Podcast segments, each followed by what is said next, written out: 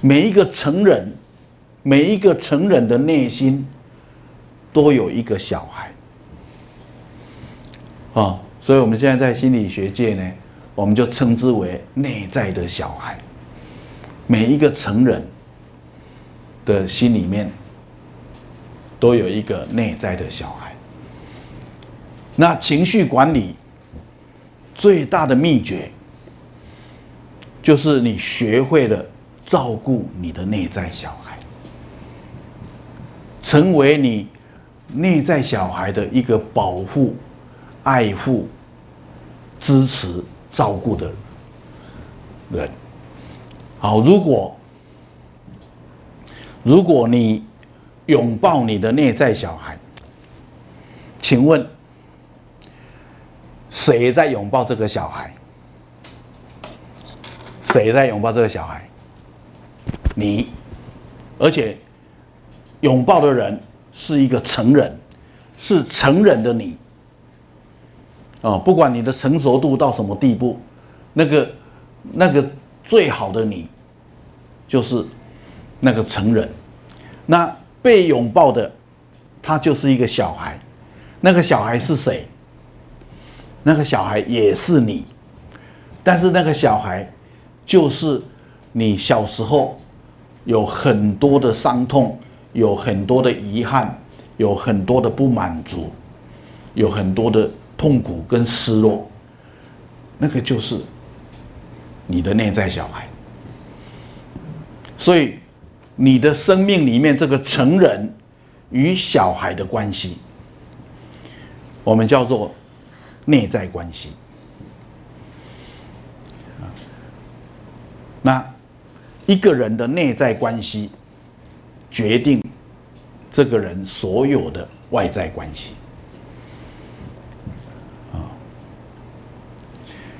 所以我们首先要认知的是内在小孩的存在，你要知道有一个内在小孩。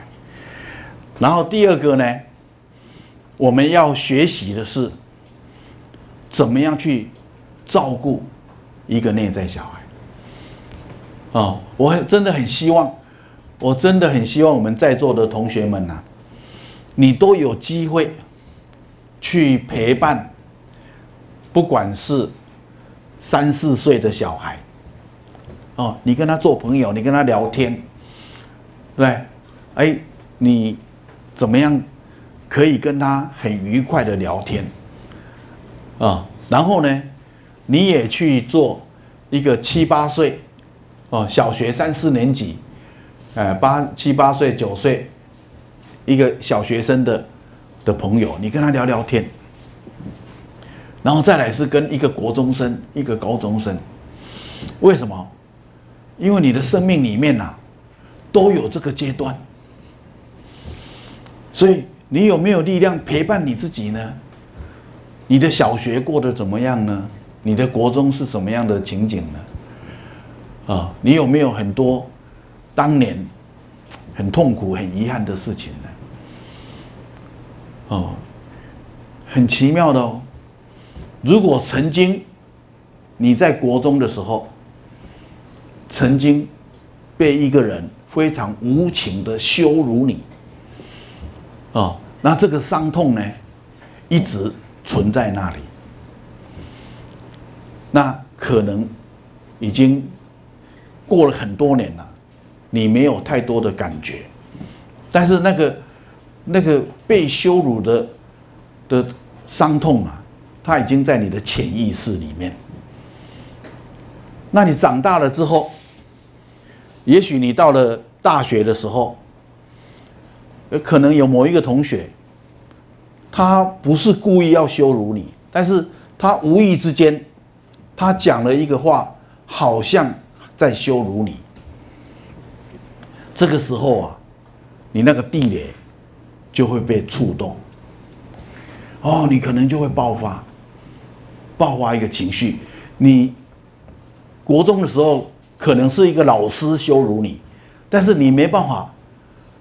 对老师发作你的情绪，但是那个情绪储存在你的内在。现在呢，你的同学他羞辱你，他仿佛就是当年的那个老师，而这个时候你就会发现，你不会再容忍，你把当年没有发作的情绪啊，就全部都发作在这个同学的身上，啊，那他可能莫名其妙，有这么严重吗？哦，你怎么会像发疯了一样？哎，但是呢，这个是真实的。但如果如果你经过今天晚上，你知道了，我会有这么强烈，哦，我有这么强烈，好像要整个要爆发的那种。如果你能够忍住，你不要马上爆发，啊、哦，忍住。然后呢，你退下去，想一想，到底是怎么一回事？为什么我的情绪这么这么强烈？然后你问你自己，我怎么了？突然间，你可能会浮现你国中被羞辱的那个画面，然后你就连结了啊、哦，原来今天的这个事情，跟我国中的那件事情是有关联的。你试试看哦，你试试看，当你闭起眼睛，你回到过去，你回到你国中的那个时候，你陪当时的自己坐下来，你跟他聊聊天，你告诉他，我知道你发生了什么事，啊、嗯，然后你可以跟他谈一谈，然后你让他表达他的痛苦、他的愤怒，你你可以说，然后你你说我知道，我知道，我陪伴你。如果你做过这个自我陪伴、自我照顾的动作，下一次相同的人羞辱到你，你就会发现你那种情绪的力量、情绪的能力、能量啊，消失了，没有了。哦，所以你要知道，有很多的东西啊，它不是发生在眼前，它是由以前的东西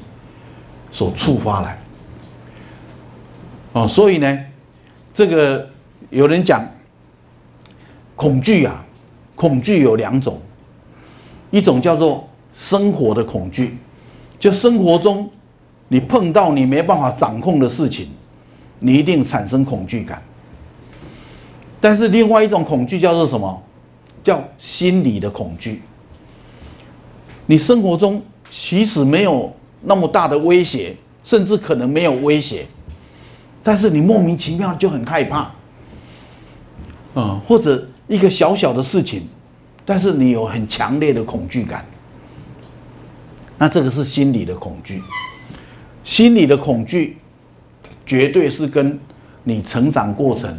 所受到的一些伤害是有关联的。哦，那你要去去找到那个部分，